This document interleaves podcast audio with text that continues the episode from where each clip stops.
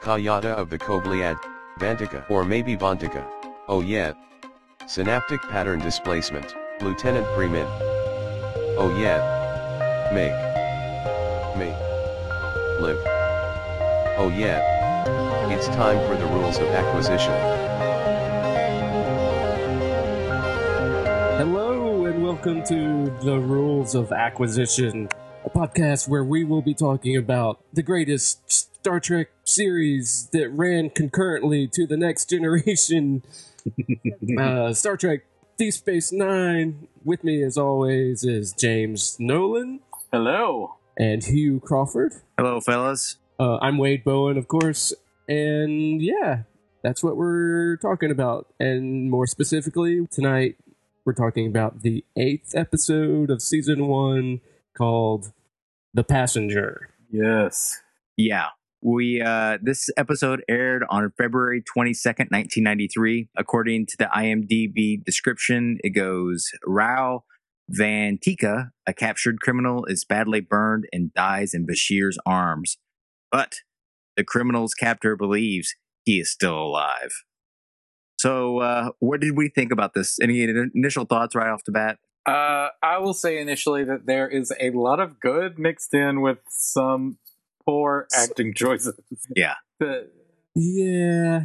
Oh my God, Julian! Later on, yeah, yeah, yeah, yeah. Later on, yeah, yeah, no, no. Holy Jeebus! Actually, right right away, Julian is awful. In fact, my notes go, you know, the first thing I have written down is Julian is the worst, and then the second thing I have written down is Quark is the worst, and then uh, then it moves down from that to Lieutenant Primmin is the worst, and oh wait, so wait! I liked Lieutenant Primmin. He was uh, he's my favorite addition to this episode. I really? yeah, no, I'm going to defend Primmin. Okay. So later on, but but All right. No, no, no, no. I just thought that I was going to hate this episode. Like, I'm like, Mm. oh Christ, am I going to end up hating this? And then it was redeemed. I think. it bloomed a little, and then it, it the, uh, to me the acting choices at the end oh boy. and the central mystery is and there's a reason for that i'll get into that when we get into bashir's acting choices at the end because there actually is uh, a lot of trivia on what happened in the set that there okay, something must have happened. 'cause- something happened okay so um, Oh boy. i think it bloomed into like a pretty interesting episode except for the fact that the mystery is so tele- telegraphed right. that i don't even there was zero mystery in it to me No, there was no mystery at all. Yeah. I mean, it was it was pretty obvious to anybody who's seen an episode of Star Trek, any of the iterations of Star Trek. It's obvious what happened yes from that first scene when Bashir finds the criminal, doesn't listen to the lady who knows the criminal, and insists on trying to save him anyway. Um, spoiler: the criminal transfers his consciousness into Bashir, and Bashir, uh, as the criminal, he does it while saying make me live right? Right. I, I feel like this episode again is one that is like another Star Trek obligation episode. now we have the, the member of the crew is actually turned into a bad guy episode. yes Except it handles some, it moves to the ball down the field a little bit and actually, you know, does some interesting stuff with station life and the difference between the Bajoran provincial government and you know Starfleet. yeah, everything with Primmin. I don't know much about like the actor because I guess you know whatever. He, I think he was Star Trek 5 Sure. but the the the scenes and that se- sequence of scenes in the middle with Quark and Odo at the bar, Primmin's conversation with Odo after that, then Primmin coming in like a cock on the bridge, and then Sisko's kickdown of him. And then the next scene, which is Primmin going with his tail between his legs to fluff up Odo, and then it turns out that there's this giant security breach that Odo didn't see coming. Right. Mm-hmm. So everything about those beats, I thought good story construction. For that leg, I was along for that ride. I almost forgot that there was a you know a supernatural murder caper going on around it. Yeah. Can we? Oh man, Julian, this Uh, from the very beginning, he hasn't been good at all for this whole series so far. So let's separate. Are you talking about El Sadig Fidel not being, or Ale- let's call him Alexander Siddig? I'm talking about the character sucks. the character sucks. Yes, yes. Even from that opening scene that he's in here, it's like, okay, oh, they're not even trying to make him likable. They're actively making him. His whole existence in this whole series so far has been a cad Yeah, he's a, he's a Disney villain. of him doing things that are completely unlikable. Yeah. There's nothing trying to make him like, especially at the beginning of this, he's talking like, oh, I do everything perfectly, blah, blah, blah.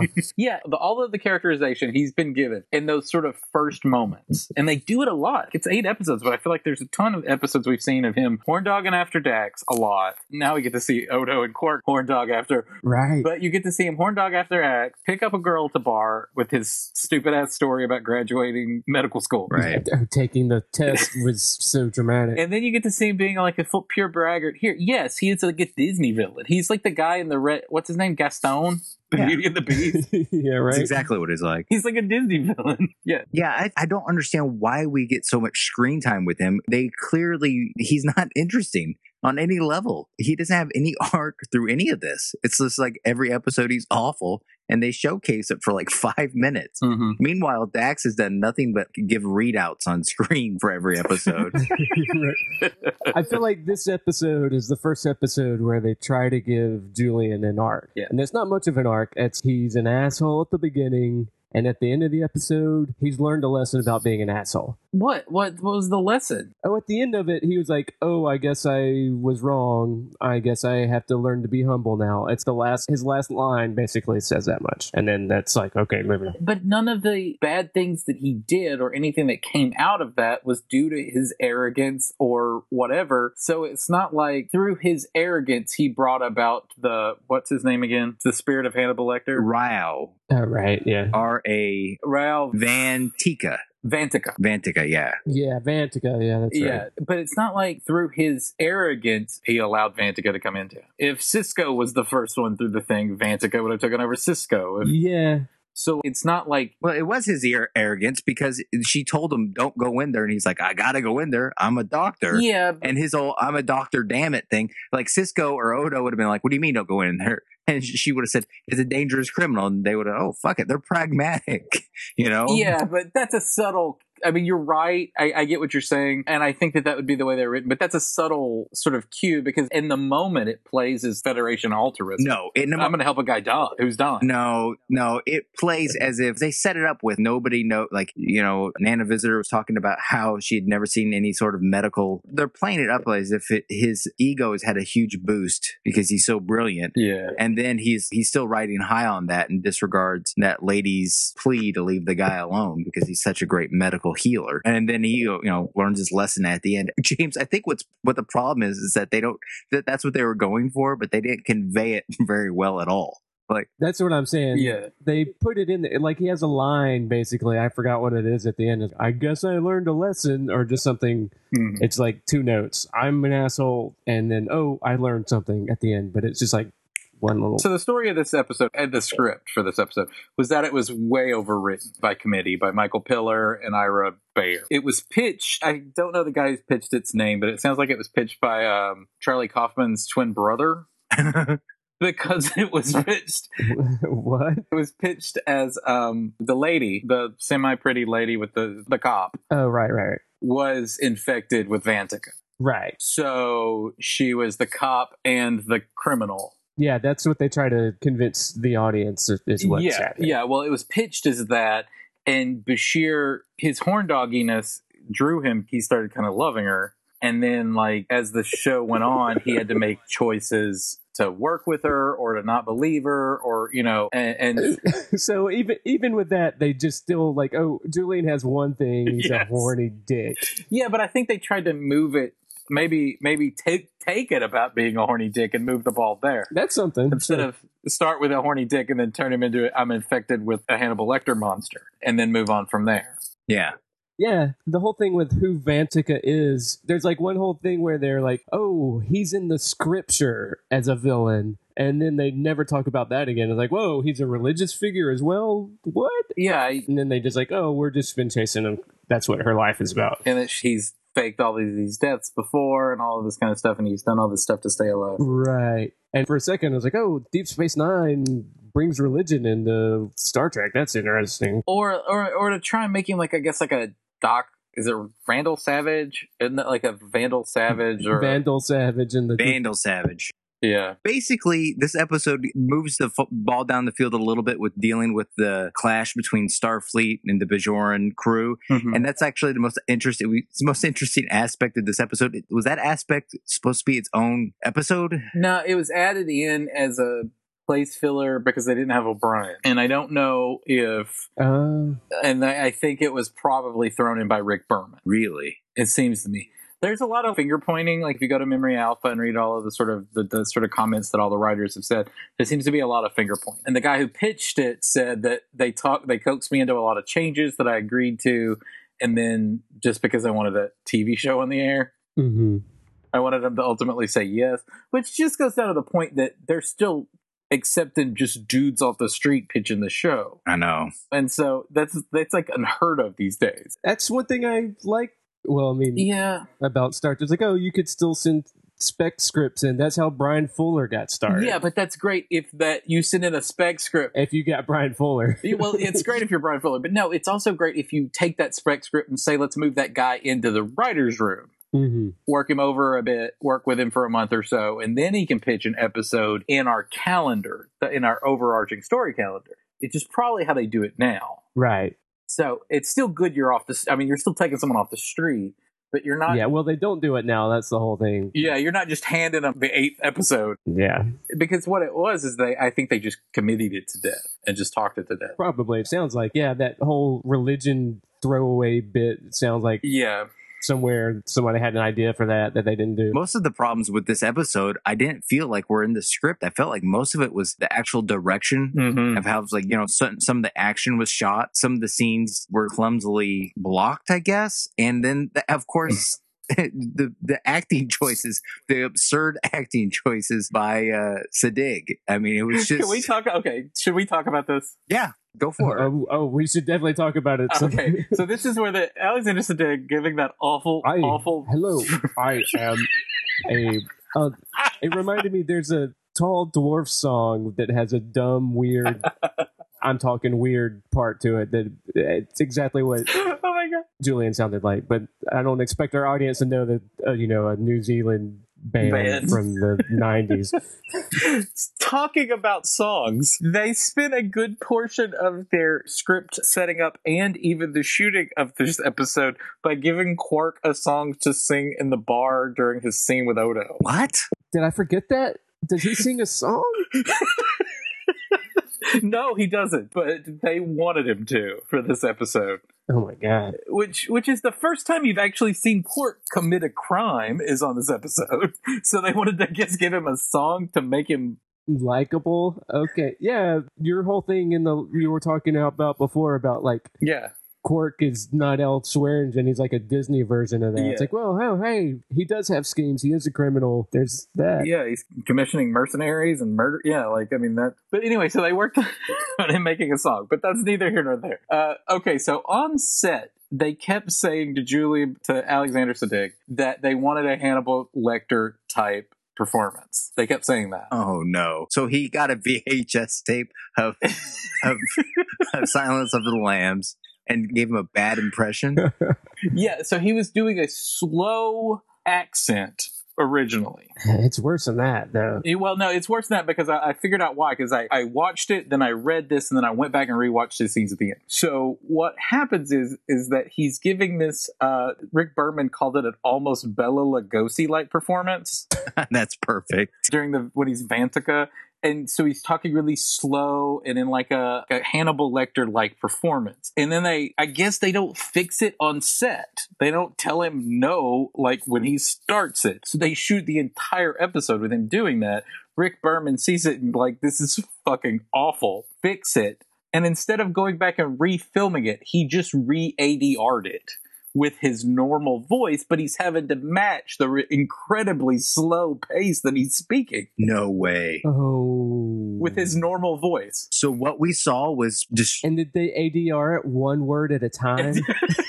well, I think he. It's like, oh, okay, just say this word. Okay, cut. All right, say this word because man, it's he's just talking in one. I think that he was doing like if you could imagine Alexander Siddig trying to do a Bela Lugosi like performance, like that you could see him dragging these words out, but when he goes back and he has to talk in a Bela Lugosi like it just it can't work. So it's that he's talking in his normal accent over the slow pace of his mouth.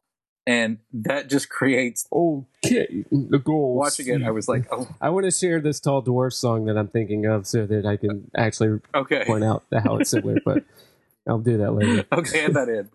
so that that's how that performance came out that way. And Alexander Siddig is kind of pissed that they did that. yeah, I would be too because Yeah. man, making me look bad. Well, not only that, but I mean, I'm sure he's like, "Well, tell me to fix it on set so I don't look like a like an idiot." Like, yeah, you know, yeah. I don't think that's. I think Alexander. I think Siddig should have actually just vetoed the whole. You should have come up. That's kind of lazy to steal uh, Anthony Hopkins' characterization of a character, and he's blaming. And then he blames other people when it turns out shitty. That's no, you're not. Hey, it's blending though. It's not Anthony Hopkins. It's Anthony Hopkins plus Bela Bela Lugosi. Lugosi. Yeah, let me see here. Uh, like, how old was he when this came out? Because that's what I. Because he may have just been so. well, this came out in 1993. and he was born in '65, so he was Yeah. 30. So I mean, I guess Math. he was 28. He knew better, is what we're trying. I was I was hoping he was like 22, and then I would have given him a pass. to... Right. But, uh, he's 28, so uh, I don't know. Yeah. Oh, well, it's rough, man. I, I get the feeling, yes, he probably. I'd be upset if I were him. He's like, God, making me look like an asshole, Rick Berman. That's why you have a Re- Renee Aubergine. That's why you have a grizzled old vet on your on your baseball team Right. because he can mm-hmm. pull you aside mm-hmm. and go, "Dude, this is awful. Stop it." yeah. Did they share any scenes together? Even. I mean, Avery Brooks should have. Yes, Avery Brooks is, or maybe he didn't either because maybe those comm scenes, you know, maybe he shot his side of the. It's a grip saying it, reading the script. The, the, Yes. yeah, yeah. Uh, release the tractor beam. Uh, yada yada yada. Okay, guy. Yeah. You got that? Yes. Pretty much like that, right? Yeah. That was a nice little radio play in the middle of this podcast. That was that. that was great. Yeah.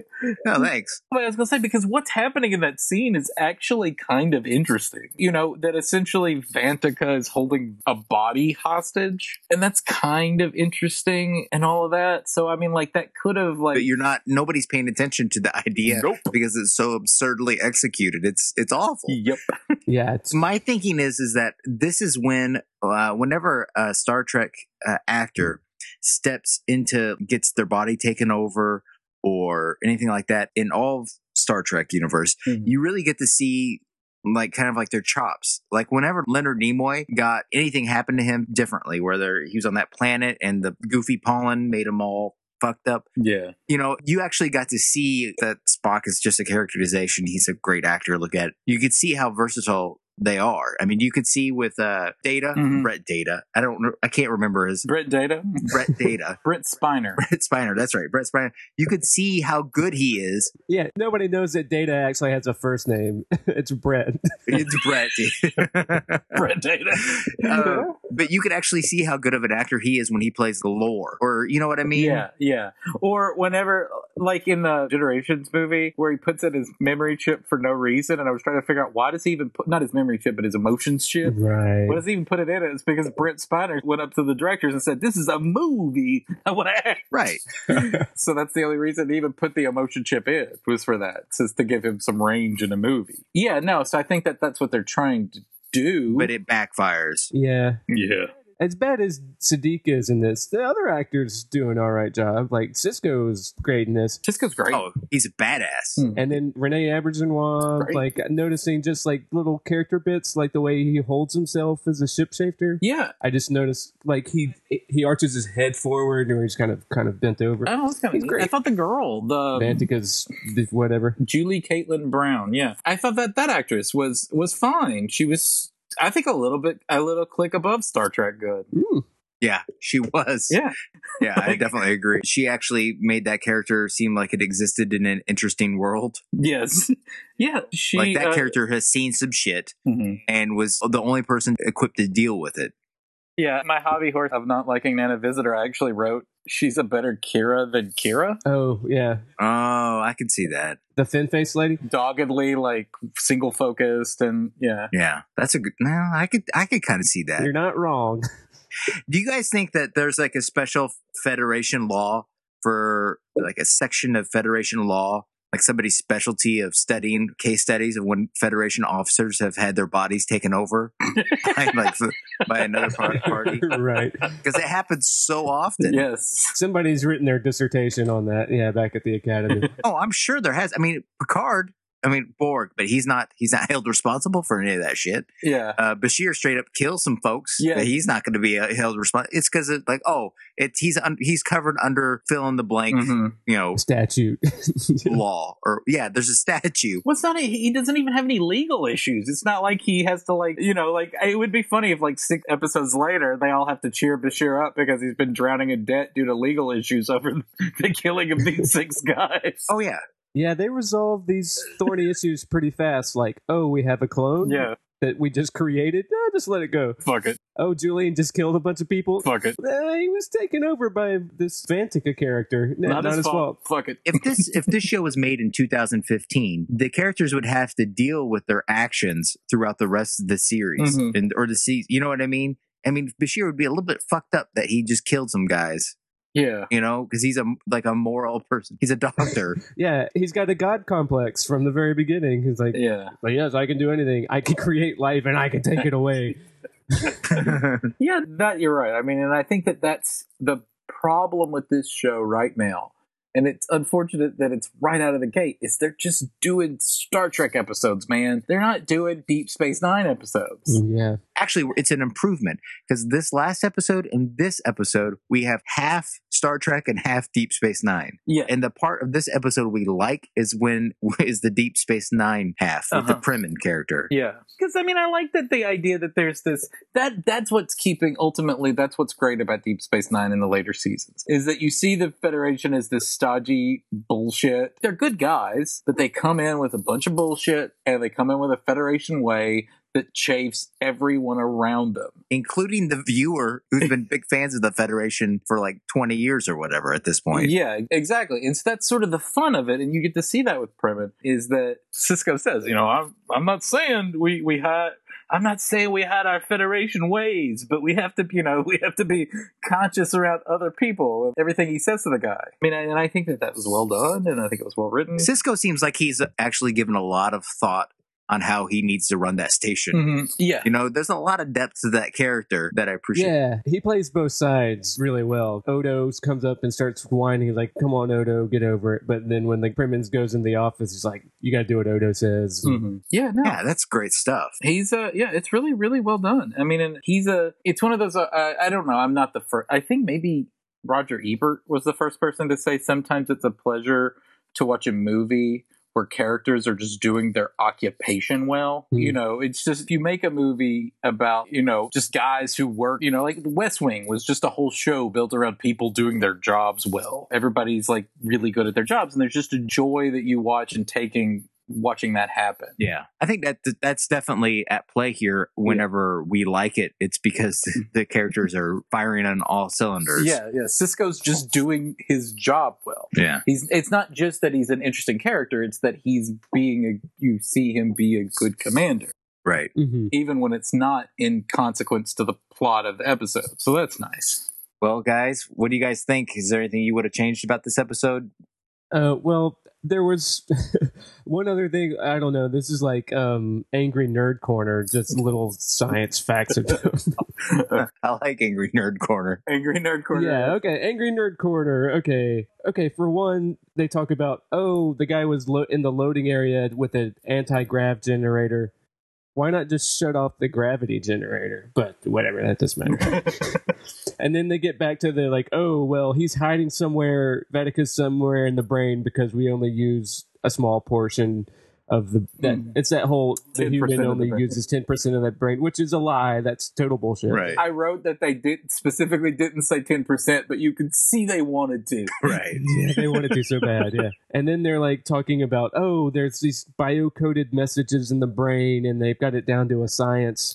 How do um, Vulcans do it then? I don't know. Yeah, well, he, They did- He they gives did a- mention that. He does mention that no one's ever done that, but a Vulcan. No, They mentioned it, no non-Vulcans ever done. and it. then they have like it down to a science, but they don't explain anything about. I don't know. Okay, angry nerd corner is just me being angry. No, a- no, I'm okay. Those are I'm all not- valid points. I think we've had, we've had angry nerd corner before where we've talked Yeah. about why do they even have pylons? Yes, yeah, right. I gotta think. Okay, well, I'm gonna add to Angry Nerd Corner. Oh, what- why wh- can can Romulans not do it? They say only Vulcans can All do right. it, Well, but Vulcans and Romulans aren't that different. Romulans are too overcome with emotions to be able to control it. Oh, so I think it that- takes yeah. a Vulcan like logic and constitution to yeah. Yeah, and concentration. Whereas that's a main main difference between Romulans and Vulcans is Romulans are emotional, Yeah. right? Right. All right. And then uh, something about power wave guides. I don't know what that means. I don't know what that means either. Yeah, all the techno babble in this episode was really weak. yeah. Yeah, Is there okay? I would. Can we talk about technobabble since we're we're about to like? It seems like we don't have a ton to say on this episode, so let's just talk about technobabble in general. Go for it. Because I wrote this last week. Did they just have? Did they just take like one week? Mark Piller came in and said Wednesday through Friday. I just want you guys working on writing like person A, person B, technobabble conversation, and then you just have them like as clip art that you can just kind of shunt into a script. Because when it's like main character walks into what what are they? They don't call it the, the bridge. What do they call it? Ops. ops walks into ops and Sisko is hunched over Dax and they're saying two things. You know, does the I mean, it seems like that would be nice if the writer gets just gets to go and picks from like the take it from the clip art, the Google document, and so there's one guy writing all that stuff instead of like everybody having to come up with their own technobabble bullshit. Yeah, hopefully. Is that the way that? What do you think they do? Do you think they do that? Or? I don't know. They've got like one Asperger's guy that Yes. just on the writing staff just to do that. So he just really loves it because that's what he grew up loving about Star Trek. And all right, we got the one guy. Because wouldn't that be a lot easier than having to tell all these guys that pitch your shit off the streets that like no you you know you're using the shields versus the deflectors differently? I don't know because you're, you're right because I find all of the techno babble is not. You're right. In this episode it was bad. In some episodes it's better. Mm-hmm. Other episodes, it's serviceable. Yeah. You know, where it's like you could kind of wrap through your mind about what they're they're saying. Yeah. This what Wade's talking about th- here is absolutely right. It's just garbage. Mm-hmm. Just trying to move the ball down the field plot wise. Yeah. yeah, and Duridium, which is what they're the whole shipment's about. Mm-hmm. They're already mining Duridium in the Gamma Quadrant. Yeah. Whatever the Fin Face race that Vatica and the better uh, Kira, Better Kira. their race needs Duridium to survive for some reason. Yeah, their cells don't Yeah, hold or something, and so the it's Kobliad, the Kobliad. right? Yes, their cells are falling apart, and so they need the duridium to hold their cells together. Right. Okay. So if they don't have it, that fin in the middle of their face splits, and they just kind of Or, or, or if they have enough of it, maybe it goes away. Their hairstyle gets symmet- uh, symmetrical, and they get attractive. Oh, maybe because like who's mining this Duridium? Because when Julian steals the ship and speaks in his bad Bela Lugosi Hannibal Lecter, because they skipped on the makeup on that because all the people that he kills, they're all human. they're like, uh, Yeah, yeah. We don't have time for makeup. So if the Kobliad are mining it, maybe they do lose their fin when they get enough because whoever those people were didn't have any makeup. Well, they were mining it in the Gamma Quadrant. Yeah. So though we haven't actually had a tr- proper first contact yet, we are already stripping the Gamma Quadrant for resources. Yeah, So that was quick. yeah, I think they just assume because this is like an episodic anthology series. Oh, we can just drop in without any callback because it's understood that they've just been at their status quo for a while at any Yeah, random episode. Yeah, they're think they're not thinking that 20 years from now, three losers are going to have a podcast where they talk about this for an hour an episode. Yeah, right. Right. So if they had only knew then, they would have. So I, yeah, I'm yeah. Yeah, that's all. One interesting tidbit is that the actress, uh, her name is Julie Caitlin Brown, who played the the Finn face better than Kira. She uh, she went on to be in another Star Trek episode, a Next Generation episode, and then she did two seasons on Babylon Five, and took that success to turn to having a recording album. She has an album that she appears on the cover, and all of the liner notes are written as her character from Babylon Five. What? She should do an album with um, Dr. Crusher. That would have been awesome. yeah, Beverly Crusher released a bad jazz vocal album, right? Whoa, she wasn't the the main in Babylon. She was only in the- 23 episodes. I don't know Babylon 5. Uh, okay, I Um, don't know. It seems like, no, she's, because it looks like they have up to 110 episodes, and she was only in 23 of them. Uh, okay. So she wasn't, I get the feeling she's a later edition. Wait, no, she's first season. Wait, Maybe she Denise Crosby them. yeah, she's first season. So maybe she did, she was the Denise Crosby at Battle. She Denise Crosby them. That's exactly what happened. Awesome. All right. Do you guys have anything you want to? Any additional thoughts on maybe anything else? I guess we got to do what things we would change, even though that's all this episode's been. well, you know, if you want to just uh, put a bow on it, that that's fine. Hmm. Would you change anything that we haven't talked about? Yeah, Hugh, you. Me, I would I would have changed. Uh, what I would probably have done is I'd gone back in time and scrubbed O'Brien and put Primmin in in some capacity. That's kind of what I was like. I would have made Primmin a recurring character at the beginning. It's like, he is oh, are they going to bring this guy back? Nope. Well, what is that? I mean, essentially, Worf kind of takes that role, right? In later seasons, they bring him on to be like a wartime security guy oh yeah, yeah. for the Dominion.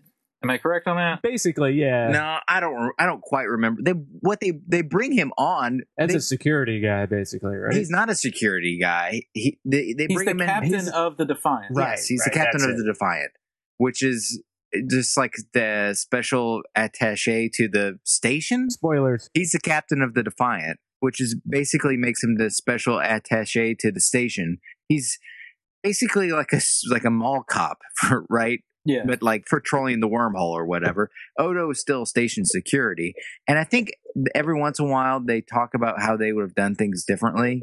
Like they compare style a little bit, but I'm talking about using Primmin as a as a character in place of O'Brien, and I think that was my my problem was is that They have completely different jobs. He's a security liaison, and O'Brien's an engineer. I think you're saying maybe give Colm Meaney the job of Federation security attache. That wouldn't that wouldn't make sense. No, I would probably make Dax the head engineer, and I would make Primmin the second command of security, and have that be a running. Because all Dax is at this point is a backup. If something breaks and O'Brien can't fix it, Dax fixes it. If somebody gets hurt or something goes on medically and Bashir's out of commission, Dax checks it out. She's like an all-purpose. Well, she does have an official position as the science officer, which is what Spock was. Spock. Yeah, yeah. and that is a cool position. They don't utilize it as all. They sure don't. Yeah. No, is they what I'm don't. saying. They might as well have her be something else because they don't utilize that at any level, Yeah. much less an interesting one. No, I agree. Well, I don't hate O'Brien as much as you do. I, yeah, I know that your your hatred of O'Brien is. I, I, I'm starting to kind of understand your perspective on it, but I still just don't share it. But I agree with you that Primmin in this episode is nice. He's more interesting in this one episode than O'Brien has been in the entire s- series so far. I don't know if I agree with that. He's got conflict. O'Brien, O'Brien is just has. They just give him like a wife who doesn't like it there. But she's over that. You and Sisko need to let that go. She was angry for like a little bit. they need to let it go because they keep on reminding us. They need somebody. I don't. I don't want to hear what Primmin's love life is like. Honestly, though. okay. So let me look at this. James Lashley. I love it. He's in real movies too. He's in Wild Wild West. Real movies. Uh, I like how that's your first one that you go to. well, that's his third ranked one on uh, IMDb. Uh, let me see. He is in the next episode also. Yeah. So he's a two. He comes Okay. back. He's in it for like three episodes. Yeah. Oh, okay. As soon as like Con Air wraps, he's gone. Mhm. yes. But yeah, So he's doing okay. I, I I like him too. I think he's the best thing about this episode. This came close to being the best episode since the pilot. This came really close to that, but they just they just dropped the like it just didn't work. What they like if they had just shot it, if they had made all of their filming decisions differently, it would have worked for me. what do you think, Wade? Do you agree with that? Yeah, I think I think the main problem is that they just don't know what they're doing with the Julian Bashir character yet. yes. Right.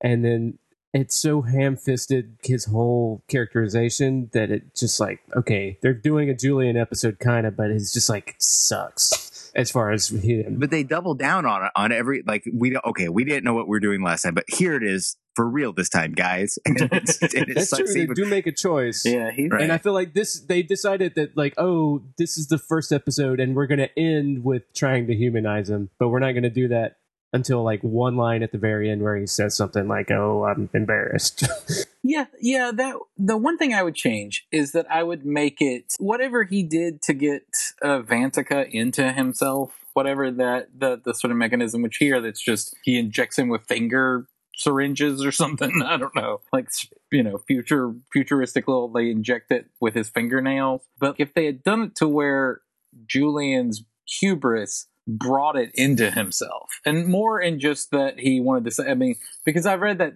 i watched that scene as just that julian I, I, I see now that you're you're probably right but if he he had consciously through trying to go too far or trying to save him too much ended up unlocking it yeah. to where you actually see like that his his self-regard and his sort of belief in his powers and his not listening to anyone else around him and yes specifically women because you have portrayed him as a womanizer like if that becomes a thing and then he's humbled through this whole process by that you can even say I, you know, he says, I feel awful about everything that goes on. And then Kira could say, but it wasn't your fault. He goes, but it kind of was yeah you know that kind of character development at the end that would have been nice yeah but at this point he is mostly just a victim of circumstance Yeah. yeah, that would have been a lot better than what we saw.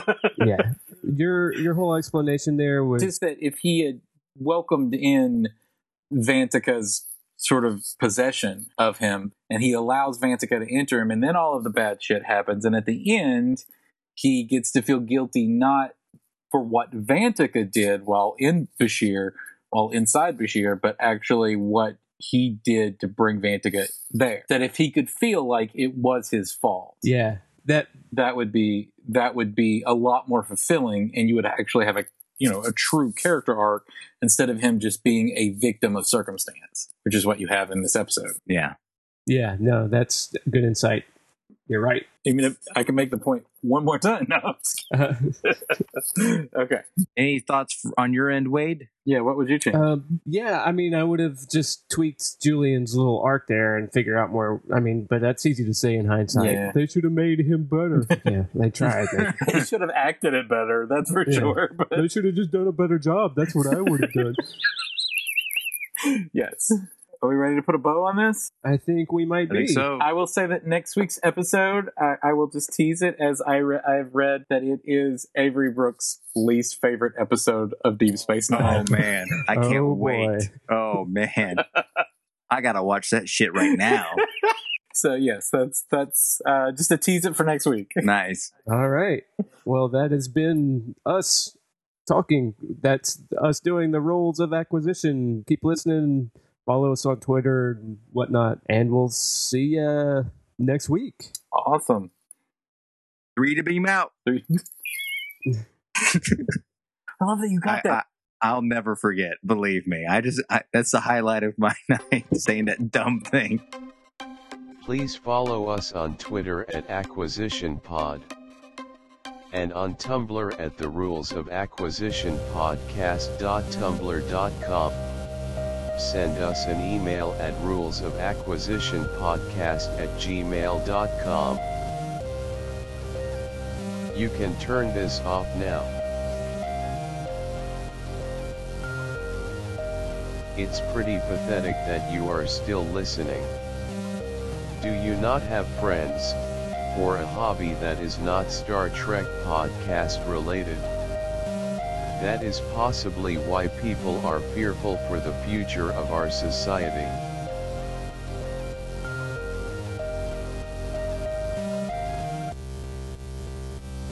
We believe in you. We know you are better than this.